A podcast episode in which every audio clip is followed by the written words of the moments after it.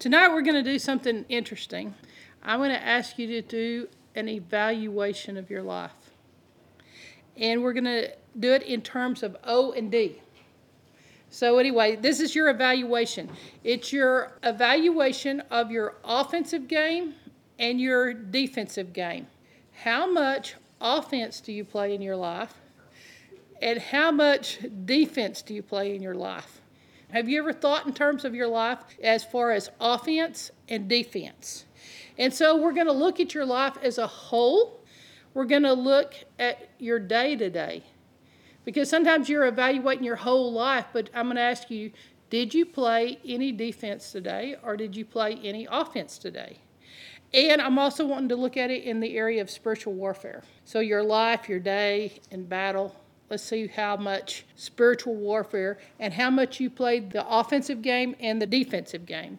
Well, it started for us this week of someone being over at our coffee house and they're in tears and they're crying. They basically were saying, I don't want to be where I'm at. I'm just, I'm not happy with where I'm at. I'm stuck and I just need to be in a different place. Can you all help me? Well, you know what happens at that point. What's she ready for? At the point that someone's in tears, they want help, it's to the whiteboard. we go to the whiteboard. And so we did an evaluation with this person. We had led her to the Lord years ago. Praise the Lord, she's come a long way. She's not where she was, but she also knows she's not where she needs to be. Have you ever been there? You're definitely not where you were, but you're not happy where you're at right now. Anyway, we said, let's do an evaluation. And it's funny, we won't know what we're going to say, but you just ask the Holy Spirit, will you speak through me? Will you just talk through me? And the first thing we saw was that she was headed for death. Have you ever noticed this is a culture of death? She was in one of those things that, those type groups that has a lot of anger in it and they're all about death. That's all they think about. They're consumed with it. And so we said, hey, guess what's happened to you? You're no longer in that culture of death anymore. You've gone up a notch. You're actually a survivor. And that's a good thing. I mean, to go from somebody that literally had been exposed to death so many times and had tried to take their life many times and it wasn't working, we were like, wow. Um, in this evaluation, we can say you definitely have risen up to surviving. But after that settled for a minute, we ask her, What's one step above surviving? And some of you that haven't been coming regularly, if you've been here just a few times, can you think of what would you call it if you were a step above surviving? It's something you'll find in the Bible. It's a word that they use. Overcome. Uh, no, it was just so compelling you had to say it. Anyway, I'd ask her that thing. I said, What can you think of that's above surviving? And you could hear crickets. Because she couldn't think, What is it that you would call it if you go a notch above surviving? The step above surviving is something that a lot of times, if you never can think what it is, if you've never even thought, What's better than being a survivor? If you never thought it, then it's going to be really hard to be it. You know, if that's not even a concept with you of surviving and that there's something that God even has better for you than just being a survivor. Because, I mean, the world applauds you. You're a survivor of, and we have all these different things. But if you've never thought those terms, then you won't ever get there because you won't have anything in you pulling you to go above surviving. So we did a surviving versus overcoming contrast. That we did what's the difference? And I think what's unique about it is if you think of a book in the Bible that describes the worst time, the most difficult time, the craziest time to ever be living in, you would say it's the book of Revelation. Yeah, it's the end of the book. And you, we laugh. It gives you a blessing if you read it. Well, you know why. because it's quite a book. But it starts out in the beginning of the book, it introduces who, who the revelation is about, but then it gives you two beginning chapters. And you would think that Revelation's message would be to you just try to make it through. Just survive it. Just get through Revelation. It's seven years, buckle down, you're going to make it. But no, the first two chapters say something seven different times. And it says it to each church So it's the message to the church. Every single time it says, To him who overcomes. To him who overcomes. You would think it would be, Thank God for him who survives. Is anyone going to be left alive and will I have my head on me? I mean, you're looking at it in those terms, but that was not the message of how that started. It started out being a message of overcoming. So, Revelation 2 and Revelation 3, both of those chapters are talking about overcoming. And so when we were discussing that with the girl, we said, You have gotten to a good level compared to what the world was giving you. And that's what, honestly, what the enemy was giving you because literally she had made a lot of covenants with death. She had made a lot of contracts with death. She finally had come to the point of thinking, I just can't kill myself no matter how many times I try. And some of you know what that's like because you've had that on your life where you know you tried to end your life and not do the calling of God on your life, and God brought you through, and you know you're a miracle. She knows she's a miracle. But she was still at that place of tears of saying, I've got to have more. My life is just in a million pieces. Have you realized that you can feel God during this time trying to get us up to better levels? Well, you know, with a lot of people, they're in a period of time where they are just barely making it. They're just barely surviving. So, if normal people are believers and they're not surviving, or they are surviving, I thought about it. You can even be at the point in the survival thing of even being thriving. And you're not going to be into what we're talking about tonight. You can be even to the point of really kind of things are working pretty well for you and it's still not what we're talking about. And I'm going to give you a for instance. This one kind of comes close to home because of what we do. But the Psalm 91 message, you know, God's given that message of Psalm 91, and you know it's been used through all of history, but especially during military victories and, and times that you'll see military different. Uh, uh, soldiers, but even whole armies will allow Psalm 91 to be prayed over their soldiers. But I want you to think about it for a minute. Many people are using Psalm 91 for defense. They're playing a very defensive game. They're thinking in terms of Psalm 91 is, wow, I can really pray these protection promises of God, get up in the morning, do something preventative, and keep bad things from happening to me. Like literally, God's angels, literally, He he delivers me from the fear of this pestilence. I mean, there are tremendous testimonies that God gives us of what He does to protect us from evil. It's basically what Jesus said pray that you're delivered away from all this temptations, testings, trials, that you're taken completely out of the pathway. That's a very defensive posture. And it's the least you need to be doing. It's definitely something that shocks me that Christians don't armor up. It's shocking to me that people aren't praying that over their congregations, aren't praying it over their people. But let me tell you a different idea on Psalm 91. Let's take the posture of all these protection promises that God laid out for us this time that we're living in. And let me say, if you take Psalm 91 and you literally make the charge into the enemy's camp, that you really do something with it where you take the fight to the gates where you take turf from darkness, where you set captives free. One thing, how Jesus described it, that you're giving out food in the proper times. That the good slave was found doing what he wanted him to do when he came back because he was distributing food, while the other one was consuming food and consuming drinking. The other one was giving at the proper time. So you're seeing an offense move. And on top of it, you're not only seeing the fact that you're giving food in the proper time, but what about if you take what God's given you and you multiply it? That He doesn't seem happy if you give Him back exactly what He gave you. He wants you to take your life and He wants you to take whatever you gave Him and multiply it. You're supposed to take the talents, the minas, and double them, multiply them that God has something for you to do, would you call that offense? That if you're able to do those, if you're able to take this life and the battle, and you're able to take turf, you're playing that game of offense.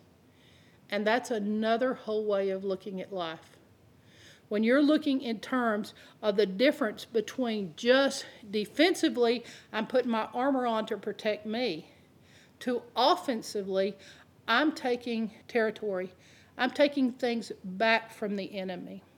So, it'll take a certain amount of time in your life to move from surviving to overcoming. It takes that. It takes a certain amount of time to get from that death consciousness, what everybody's thinking about, about suicide or emotionally, that they're just at a place that's not healthy.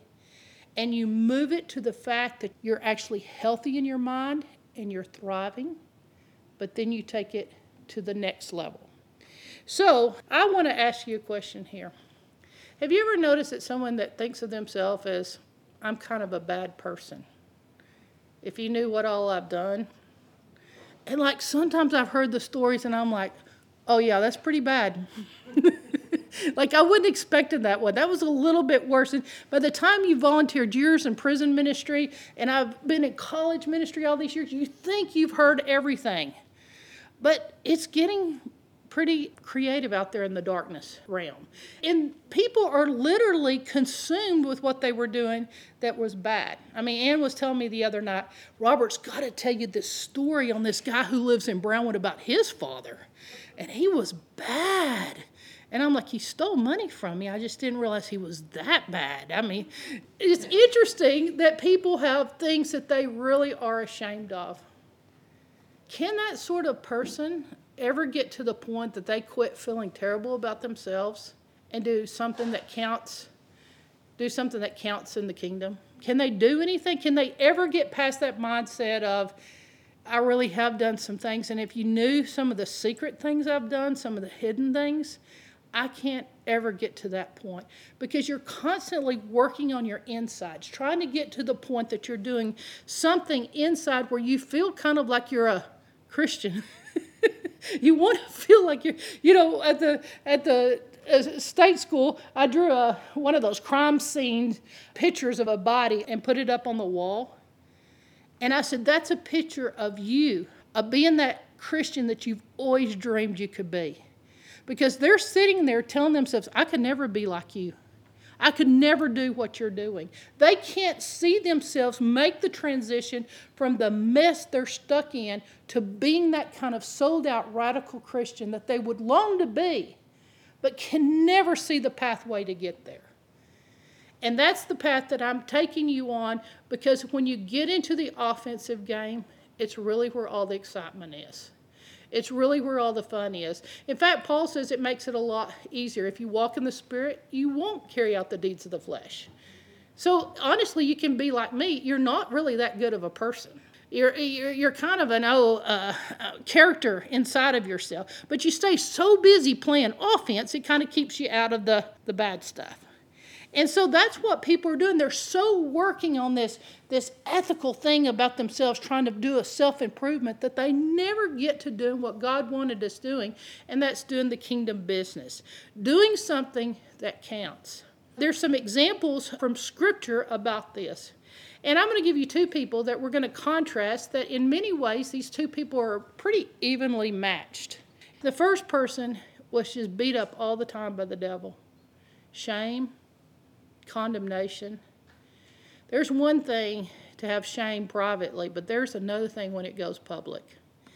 And there was someone that's quite famous, I won't call her name, but she says, I was one of the first people on the internet that went globally shameful. Like everything that I had done privately got exposed internationally. She said, I can't go anywhere. She said, I had to go through a lot of therapy to be able to deal with the fact that I would always live in the shame of something she had done in her 20s. Yeah, shame. Public shame. It does something. Think about if your worst sin was just where every person knew it. She said, used to you could move and get away from it. She said, with the internet, no, you can't now. She says, people know me by my name and my face. So there's condemnation that the devil does. And at best, it gets you where you're just playing defense. You're just trying to get that guilt off of you. You're just trying to get out underneath the shame. You know, the enemy's got a pretty good case against you. and he's beating you up in your uh, in your head. And so there's this area in life where you can get trapped, and you can be sitting in the pew, but every day your thoughts, condemnation, you're thinking about yourself. There's a deep rejection of yourself. If that's happening, you need to get help. You need to let the Lord do what He specializes in doing and get that off of you. That's not how you're supposed to be living. So we're going to take this lady in John 8 1. You know the story, but I want you to think of it in terms of this. In John 8 1, this woman was caught in adultery. That's all they say but you can picture the situation. She was caught in the very act of adultery. Yeah, that's pretty public. And it looks like the guys grabbed her and started dragging her, like just dragging her to Jesus. I would say there was a legal case against her. you know, there's a case against her with the enemy and what he wants to do, there's a legal case against her with the Pharisees and the religious people. There's a legal case now with her, with her family, with her husband. I mean, it, it just goes on and on. And so that's where this lady starts out. And that she was completely in a place where, if in the courtroom of heaven, she was in a mess. And so she was afraid of her accusers because she knew the punishment. And there was no way of talking her way out of this thing you know, there were charges being leveled against her. Have you ever had something like that where you were being accused of something? You know, her head was going crazy with shame. You can imagine what was going on inside of her. Yeah. As she is walking, that her head's just going crazy. And uh, if you looked, it was all men accusing her. Uh, I don't see that they dragged both. so anyway, she looked, and the men were they they had caught her, and she did she did it. She did it. She did it. She couldn't deny it. There was no denying it. She had been caught.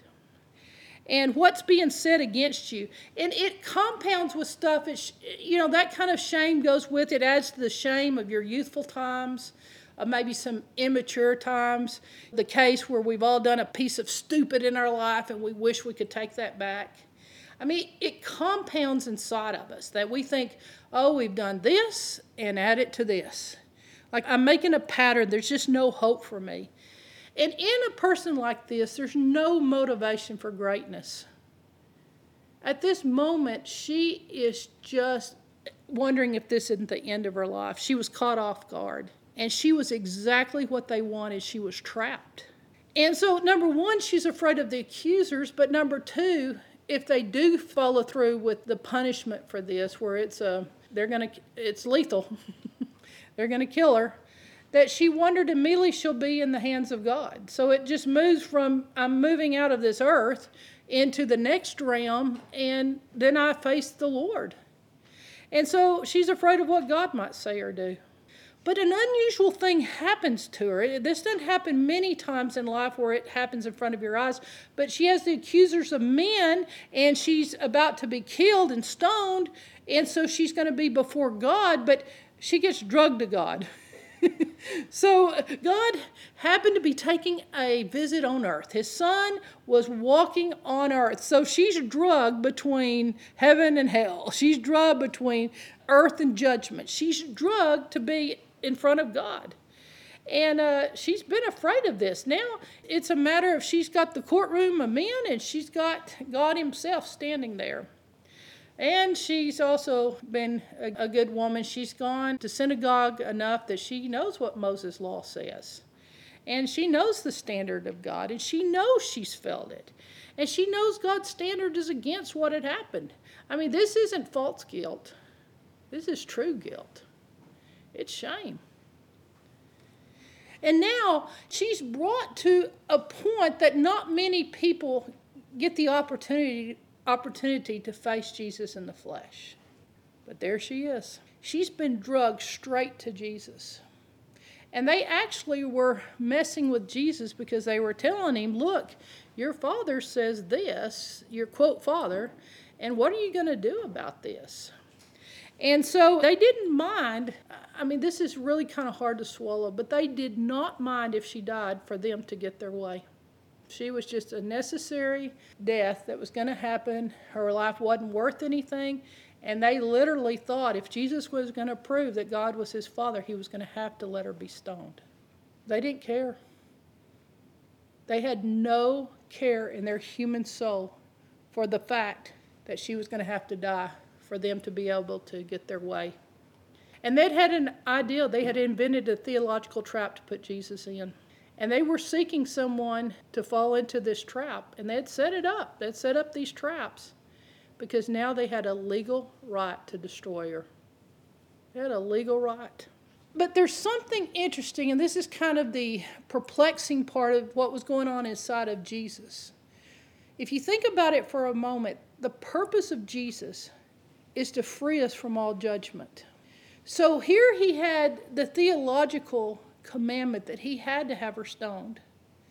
But yet, if he resists, if Jesus is resisting and condemning, he is actually working against his own sacrifice.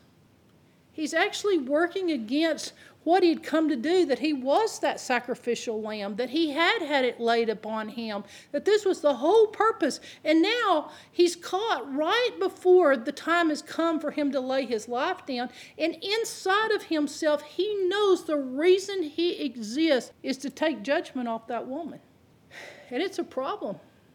There are no changes in the Mosaic law for this woman. There's no mercy, there's no hidden ways to get out of it. There's nothing. So Jesus is caught between what he's called to do and what he's facing right now with this lady, and he's looking into her eyes, and he's got to answer those charges against her. And he can't just erase her sin any more than he can erase ours and just pretend it didn't happen. I mean, if you think about it, when he takes our sin, it's not that he pretends it didn't happen or puts it in denial. He doesn't take that. He takes those charges against her, but he answers them. He answers them. He answers them in a way that we had never seen anyone, anyone like him. You know, he didn't let their words against her stand. And as men, and as authority, sometimes you've got to stand between the words and the charges and what stands against a person. That's our role between God and broken humanity. That many times we step in at this moment and at this point, and we don't let charges stick. We don't let those words stand. We don't deny them. We don't make them okay. We don't do what the world does and act like there's no such thing as sin. It's a very unique dilemma that Jesus is in at this point. But if you're the woman being drug up, or if you're the sinner that's been exposed, you're hoping he can hear God in a hurry. and now that he's gone on to heaven, many pastors and many people that have stayed with the Lord, you're hoping they did their prayer time this morning and they have a good answer for this because these are scenes that human nature and human flesh drag up to us. And so Jesus takes this challenge and he waits on the Holy Spirit to give him an answer. In fact, you see him and he drops to his knees and he starts rotting in the dirt. And how many sermons have been preached on that finger rotting something in the dirt? We've heard so many ideas of what that could be. You know, I think our favorite is he was writing their sins in the dirt. There's many ideas of what Jesus could have been writing at that moment. But when he heard it, when he heard what they said, she was caught. You've got to do something. She was caught in the very act. He answered it. And the amazing way that he answered this, Jesus was not trapped by man. He was not allowed to be trapped. And he came to her rescue. You know, people who have spiritual authority, you also have the wisdom of God upon you. The Holy Spirit is there to help you in these kind of situations. You know, Jesus is able to silence them. The word that he gave there, okay, let's let her be stoned. Who's ever without the sin, you be the first. And It's unusual how John writes it that the oldest dropped the rocks first. You know, he silenced them, he shifted them, and they all left. One by one, all her accusers just left the scene. It's a moment that you have with the Lord, and it was just him and her. At this moment, when it's just you and Jesus, you're free to ask what you've been wanting to, to ask him. But she does no question. It's your moment to petition him.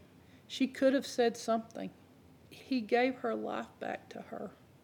You know, what's odd about this verse is what she didn't say.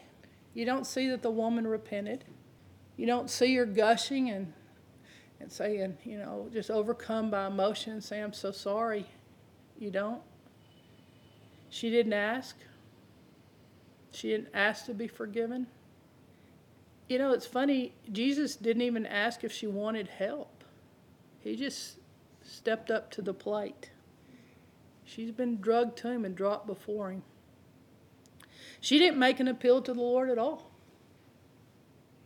She wasted her chance to get to ask Jesus something right there on the spot. I've heard of people who have had visitations from the Lord, and they said sometimes they're so overcome that all the questions they've had on earth, they can't think of one of them. She had nothing to say. You know why. She's in trauma.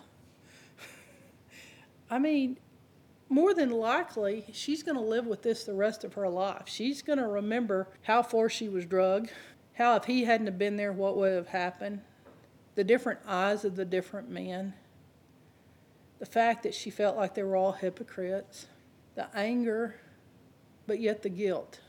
Have you ever known you were wrong, but you still were angry because you were being accused of it? So this lady's in that place of she has the gift of getting her life back, but there's a good chance she's going to live in trauma the rest of her life.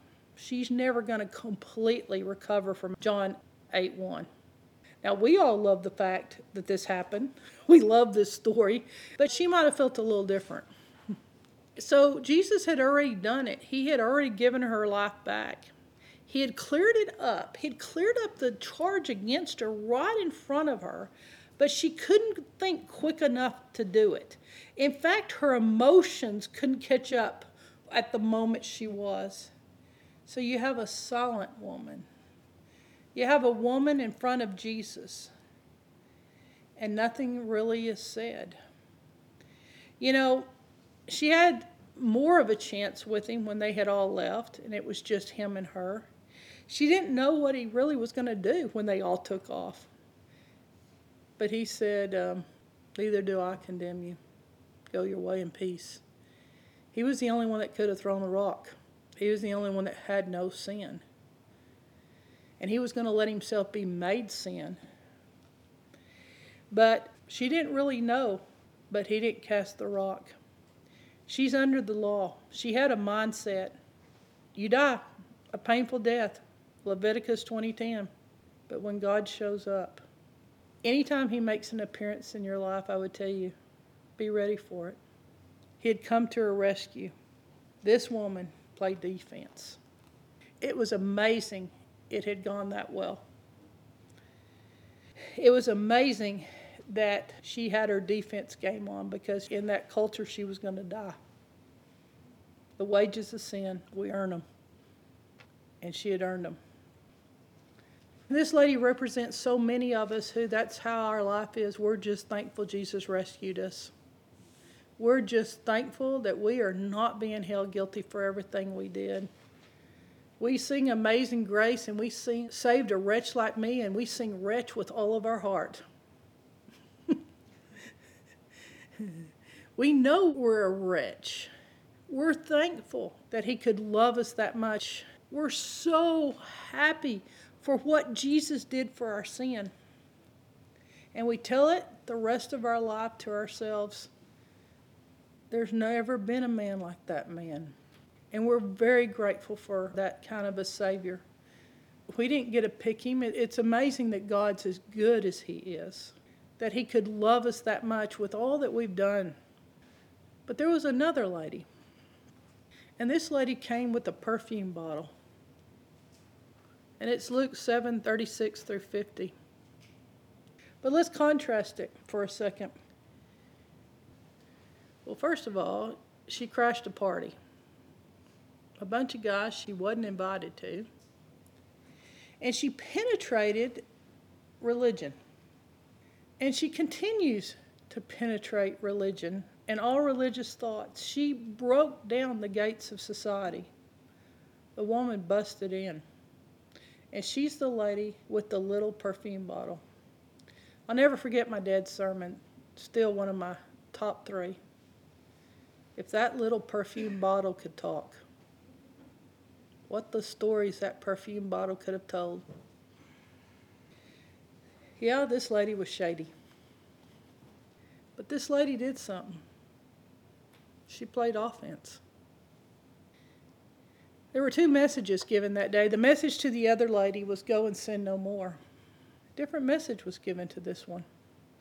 Sin wasn't even mentioned. It wasn't even mention of how'd you earn this. This is filthy lucre. How dare you? Don't touch me. Everybody's judging me, thinking I must not be a prophet if I'm not discerning what kind of woman you are.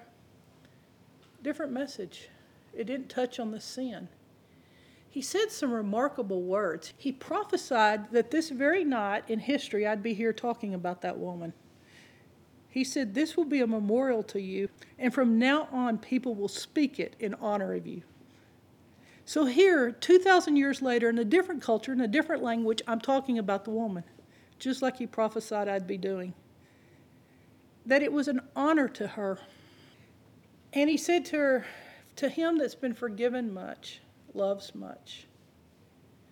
This lady did something different with her past. She played offense. She did something completely different. You know, both ladies were fallen women, both had that reputation. When they came in the church, all the women, they all talked, it's her. The men go, it's her. Reminds me of one of my college girls that was a stripper in Abilene.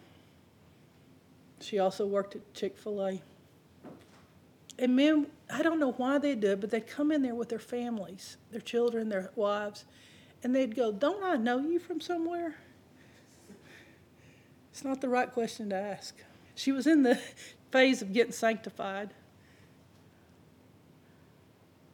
It's that kind of a person people know you and they can't quite think where they know you from. On one side of the fence. On the other side of the fence, people, they judge you harshly. Both ladies were fallen, both ladies had guilt. But you know what's odd about the contrast? It, it ends here at one point because the other lady wasn't a professional. This one was a career woman. The lady that had the bottle of perfume must have been good at what she did to get that expensive of perfume. Yeah. She came on her own terms to Jesus, not the other one. And she took a low position. It's, a, it's an unusual way that she did it. it. She took a very low position, but she was humble but confident. It's odd how you can be both that it's not a beat down, worthless, I'm sorry, no good person. But she threw herself at her feet in a way that most people would never do in this culture. The accusers, it was the men. She walked into a bunch of them. But I'm not letting the women off because they judged just as harshly. And she had the same chance as the other lady. And when she walks in, everyone whispers. And she was taking a huge risk too, because she too was going to stand in front of God. You know, men fear rejection. But can you imagine what this woman felt like? I wonder if he'll reject me. Like, am I setting myself up to be humiliated? Like he does know everything about my life, my past. And yet she took a huge risk to do something that You could say, well, why not a different time? Why not in private? That was just too much emotion. That was too much public display of all the things that could have been said. Uh, this isn't the time for that. All, all the things that could have been judged on her, she set this thing up. It's an odd twist, though. What happened is the odd twist is this time Jesus was accused. Last time the lady was accused, but this time Jesus is being accused. She set him up to be judged. And she went to the next level. She did something for Jesus. And he and her understood something. He said, I don't have much time left. What you've anointed me for is burial. And he turns and he says some things to the men that are judging him because it says he knows their thoughts. And he said things to them like, I came in your house and he said, You gave me no water for my feet. And he goes, You know what she's given me? She's made up for what you lacked. The water she's given me are her tears. Like there's religion and it has this piousness to it, and it's this stiffness. But he took that personal, embarrassing, emotional display and he contrasted the water. He said, No water was given for my feet. He said, You could have washed my feet when I came in, and, but you gave me no towel. My feet came in dirty. You know, it's, it's interesting saying you would think Jesus would say it this way uh, Well, you invited me for dinner. I'm thankful. You're a good host. Thank you for the meal. Instead, he goes, You didn't wash my feet. You know, my dad was a lot like this. If I went along and had my heart right, things went well for us. But if I hit him on something, I would hear this kind of thing like I would start seeing what I had forgotten. If I struck someone I shouldn't strike, he would remind me of myself. And that's exactly what Jesus did to Simon when he said, You didn't give me good hospitality here. And Simon had thought, I'm having you for dinner. This woman's interrupted. Look who she is. And he contrasts that you didn't give me a towel, but her hair served as her towel. And she dried my feet with her hair who's heard of that? I mean, that is such a personal thing to be done. And then he takes it to a step further. He's not through with him. He's not through with the tears. He's not through with the hair. But he takes it and he says, And you gave me no kiss for my face. But she has not ceased to kiss my feet. You talk about where did the shame get put? In the last story, the shame was put on the men that had sinned, and he pulled it off the woman. This, he put the shame on the man who had had him over, and they were going to have men talk. They were going to have a good night of a good religious discussion. But Jesus took what this lady did. She had gotten very personal. She gave him what meant the most to her, and it got so personal with her, she used her hair. Maybe she forgot a towel. Maybe she'd planned this all along. She gave him something she had. You never think about Jesus having needs. But he said, This was for my burial. You've anointed me for burial. You know, the other lady barely spoke, and this one did not speak at all. The other one had said, Where are your accusers? And she had answered, But that's it. This one said nothing. The other lady was rescued. This lady tended to Jesus. She gave him something an act of love, sacrifice. She got him into a fight. How she approached the Lord, the miracle she needed from him.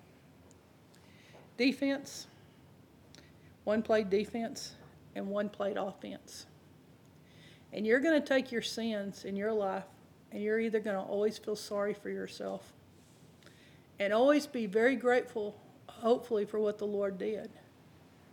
Or you're going to take your testimony and you're going to go on the offense. And you're going to take every last blow that the devil's done to you, and you're going to turn it and use it on the enemy. You know, how does this apply to us? Well, the first thing I would say is that um, as we're taking an evaluation of our life, where we are, are we playing offense? That this story, what it does for us, is it takes away all of our excuses. The excuse that we use so often I'm not good enough. Well, let's just face it, we're not. Let's just get it over with. We're not. Whether we're Simon the righteous or the lady that was bringing him the perfume bottle, we're not good enough. You know, there was a lady at our church. She was an older lady. She was straight, pretty, very straight laced Sunday school teacher type. And I loved teasing her because she was so proper. And there's something about proper people, you just kind of want to get in there and tease them quite a bit. So I had teased her all the time because she was so straight laced. But summertime, we we didn't mom didn't teach. We had summer testimonies. And you sure didn't want to miss summer testimonies because that's where you found out everything about people. But i i thought well i would skip hers because she's going to be boring. But because i like the woman i'll go and i'll give her something to rib she's probably you know she hadn't done anything bad. Lo and behold i fell over she told us that she had had a few years she had been a prostitute. I was sitting by Ann's good friend, and Ann's good friends elbowed me, and she said, If Granny was a prostitute, there's hope for me.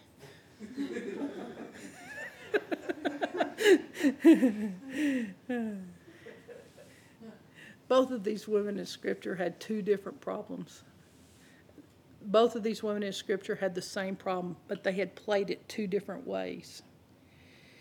You know, we're either going to be a victim or victorious. It's a good contrast. How do you play defense and how do you play offense? First, I'd recommend that you borrow my coach because she thinks in keeping you in an offensive game. But one person completely played the offensive game. And I'm thankful for the defensive game of our sin being washed away. There is nothing that can replace for the substitution of what Christ did for our sins and the genius of what he did for the lady. I'm going to just tell you don't live there. There's another level. The Bible tells you clearly that if you've freely been given in the area you've been given to, now freely give the first lady that had played defense had no plan, but the second lady, she came in with a plan. The thing about playing offense is you have a plan. We don't have to be dragged in for our best game. we humble ourselves and we don't let life humble us because it's trying to break us.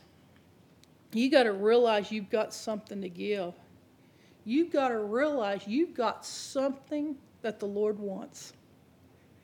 That you've got good timing and that you've got something that you're able to bless God. And I don't care what a rotten life or rotten sinner or wretch that you've come out of. And I don't care your age. I don't care any of your excuses. I'm telling you, it is time to play an offensive game. Revelation says the time is now and if we're not teaching an overcoming doctrine, it's causing our people to not have authority in their life. You've got to get people to play their defense, but you've got to get them to play offense. And to be an overcomer, you must play an offensive game. I don't know if you would have been content to always be on a sports team playing defense. I don't know if you were like me, but I have to have a little offensive time. And in the kingdom of heaven, what are you doing to move the ball? Think of times in life and in terms of defense. Where are you on this? What is your game? You know, I think number one, it's it's not enough strength for yourself, is when you're in the death culture.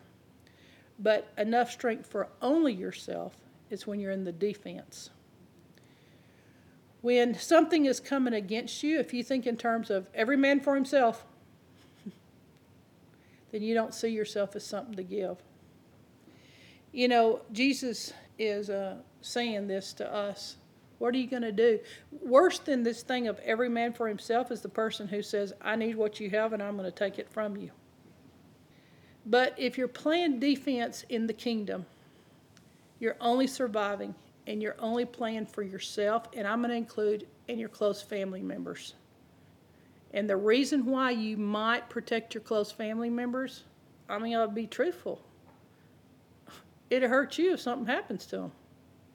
It's not as altruistic as we'd like to think. It's just like, I don't want to go through that pain. But we've got to think more than just that kind of thing, that we're just going to play defense. We've got to have authority for other people in our life. Some of you are failing in your weaknesses, but some of you are failing in your strengths. Some people pride themselves that they do they do the job of a man, that they do the provider role, and it's strength. But the job of a man is to provide a covering, to have spiritual authority. When I was listening to these stories people are telling me, I'm like, you're letting that go on under under the roof, under your roof, under your household. You're letting you're allowing that to happen. You know, Abraham was commended by God and chosen by God. It says this in Genesis because God knew he would command his children to follow him. So, you can be priding yourself that uh, I'm doing a good job as an authority.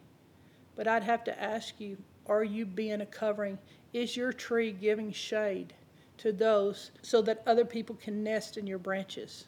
Are you providing that for others? Sometimes, even where you say, Well, I might not be doing that, but I'm doing my job as a, a provider. I work hard, I pay the bills. But um, I was working with someone, I said, You're even failing at that because everything you've done has been taken away from you. The enemy has stolen you blind. You don't have an anointing on your life, even in your strengths. And sometimes we've got to be hard with ourselves and say, we're not even playing good defense for even ourselves. We're failing. Matthew 10, verse 8 it gives you the offense list heal the sick, raise the dead, cure the lepers, cast out demons. Freely you've received, now freely give. Matthew 28, offense. Go make disciples of all the nations, baptize them. Baptize them in the name of the Father, the Son, and the Holy Spirit, and teaching them all that I've commanded you to do. But be sure of this Lo, I'll be with you to the utter parts of the earth. Lo, I'll be with you forever to the deepest, darkest places you go. Mark 16, 17, offense. These signs will follow those who believe. They will cast out demons. You know why that one's first on the list? It's the easiest. They'll speak in tongues. They'll pick up deadly snakes. This is not just Kentucky picking up snakes to prove yourself. This is you're a missionary and you're out there in the wilds, and if something gets a hold of you that's poisonous, you've got the power of God. And if you drink any deadly poison, it won't hurt you. And if you place your hands on the sick people, their virus won't jump on you, but healing from the power of Jesus will jump on them. Acts 10:38, the offense list. God anointed Jesus with the Holy Spirit and with power. Is this what the anointing of the Holy Spirit looks like on you? That you go out in the mornings anointed with the Holy Spirit and with power. And he went about doing good. That's what your day looks like. Surely goodness and mercy will follow me all the days of my life. You went about doing good, healing all who was oppressed by God. Oh, that's how we read it. Healing everyone who was oppressed by the devil for God was with him. There are times in your life that people are about to be knocked out, and you've got the power to stand in the gap and stop it. You've got to impose your offensive game on the enemy. Preventative prayer, preventative prayer is defense. It's like uh, us shouting on a mission trip when you're so tired you can't move, and we got to still get back a few miles back to camp. And they're screaming, No soldier left behind! Get up! Get up! That's defense. Doing both, offense and defense. While you're on defense, the good thing about defense, if you can catch the ball and make an interception, you're playing offense. Find a way in your defensive game to get your hands on something that moves the ball further down the, the goal. Offense, take turf, take turf, take turf. Don't go back, don't retreat, take turf. This is make trouble for what troubles you. When you're winning, don't back up. You can hear your coach screaming in your ears, Turf, take it, take turf. You remember that in that movie, Facing the Giants. Genesis 22 17. Because I've sworn, says the Lord, because you've done this thing, because you've not withheld your son, Abraham, I'm going to do something for you. We don't hear this. Number one, I will greatly bless you. Number two, I will greatly multiply your seed as the stars of the heaven and the sand on the seashore. And number three, your seed shall possess the gate of their enemies. Offense is when you take the fight to the gate of your enemies. It's where you tell the enemy whether they can go out or stay in. You are made to possess the gate of your enemies. Turn the chaos back on them. This is what God has called you to do. In fact, you're not even going to have exciting life until you play offense. We get phone calls sometimes to trip up evil. We had one lady, she said, I'm too old to handle it, but I've got a friend who's older. She's in her 80s. Every evening, about sundown, when the sun goes down, her daughter starts beating her mother, who's in her 80s. And in fairness to the daughter, there was something wrong with her. But they said, She's going to kill her. Would you help her? That's when it takes authority. That's when it takes it. You know, phone calls of, uh, my mother has a, a gun and she has a whiskey bottle. My dad says, Angie, would you go handle it? And you're finding all the whiskey and all, how many guns? and then you see her the next day at the liquor store. So you just do this, you bump her bumper. You know what the lady's doing now? She's out serving God and advancing the kingdom of heaven. You can trip up evil. You can take the game to the enemy's gates. Parks, one of ours, I asked her, Can I tell your story tonight? Where did I get her? Her cousin back there told me her mom died. Go to her funeral go to her mother's funeral. You know, I heard the story of her mom. Little two year old kid, so happy to see her parents. And she goes running to the front door. And they said they watched one of the family members take her and kick her as hard as they could, like a football against the wall. The grandma, a drug addict, grandfather a registered sex offender. It's what her mom grew up in. A happy little child and, and totally being torn apart. Parks losing her mom. Her mom gave up custody, but her mom did it out of the goodness of her heart because she was like, I'm going to give you a better life, and I'm too broken. And the day she dies, she dies of a blood clot from a long term overdose on antidepressants, and the long term use of the medications caused the blood clots. And I walk into the funeral for the first time and I take a look at her and I'm like, it's not going to go down this way. She took one look at me and she said, Who's the crazy woman? she doesn't remember much about that funeral. She says it's surreal she was in shock. She remembered that some crazy woman came. And on top of the crazy woman, uh, they said, Who is she? Is she family? I don't know. She said, All I could feel is mad and partly confused that you were there. I told her, I want you in my Bible study. I want you getting the word in you. Her aunt had warned her, don't have anything to do with that Bible study. It'll lead you to, say the word, zealotry? zealotry. My gosh, who wants to go to zealotry? That's terrible. she knew she better stay away. I asked her what would have gone down if, if I hadn't made time that day. What would have happened to you? She said I'd be medicated somewhere in a hospital, not functioning. I didn't have an ability, I, I couldn't find truth. She said I was fighting already the thoughts of a multi personality disorder, fragmented. You can feel that when it's knocking, saying, the enemy's saying, Here, you want to take this? If you'll just let your personality go and alter personality, you'll get through this. Let's just get into that realm and not tell ourselves how bad it really is. She said, I'd gone into witchcraft. I had a choice. One aunt was following God, and one aunt was going into witchcraft. She said I'd gone with that one, but I chose my aunt that was following God when I got in Bible study.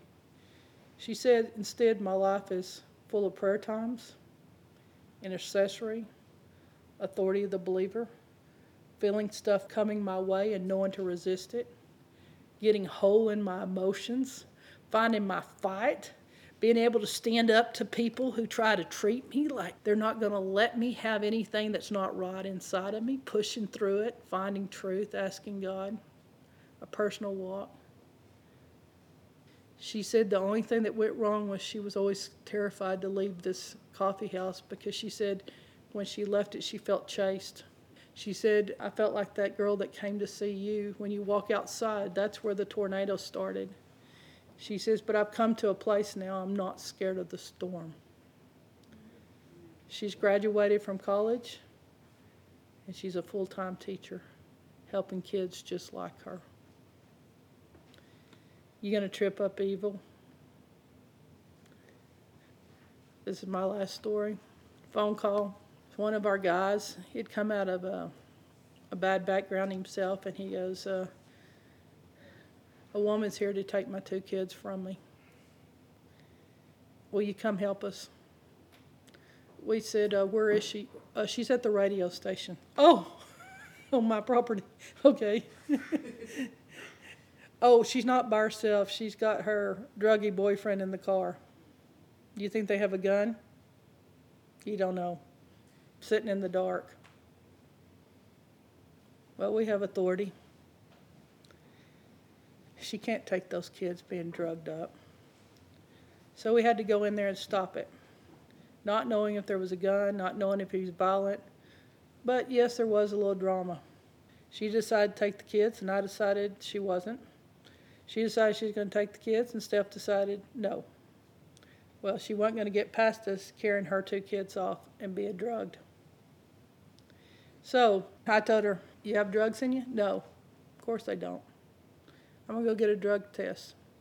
Okay, you, you do it. You'll see I'm clean. And she's, you know, you can see her.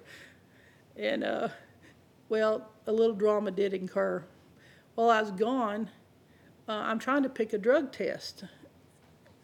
Which one did I? I've never done this before. So I'm looking at Walgreens trying to pick my drug test, and I text my police friend to say, "Hey, uh, would you please tell me which drug test?" Angie, you can't contact me in the middle of a crime where you're a that's going down that you're a suspect. I go, what? I'm getting a drug test. I thought she had the wrong Angie. No, you're. A, uh, we just got a call that you've kidnapped a woman. I was like, oh, did they see the duct tape? No. Um, so we get back there. I can't even imagine. My good friend turned on me. She was yelling at me. I had to see her the next day in Walmart and say, I didn't lay a hand on the lady yet. I was going to give her the drug test guess what's happened?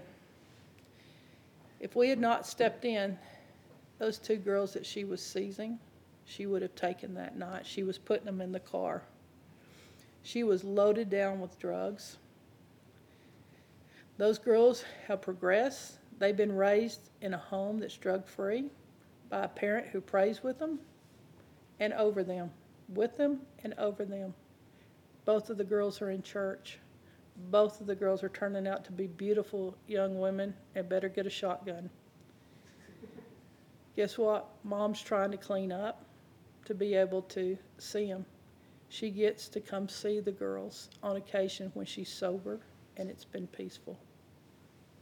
What happens if you don't have your offense game on? What happens if you don't have your authority? You've got to play the defense and the offense. Do you have the power to cause people or to help people to fail? Do you? Do people have the power to help people or cause them to fail? Yes. Then you also have the power to help people overcome. And that's what we've been made to do. Amen.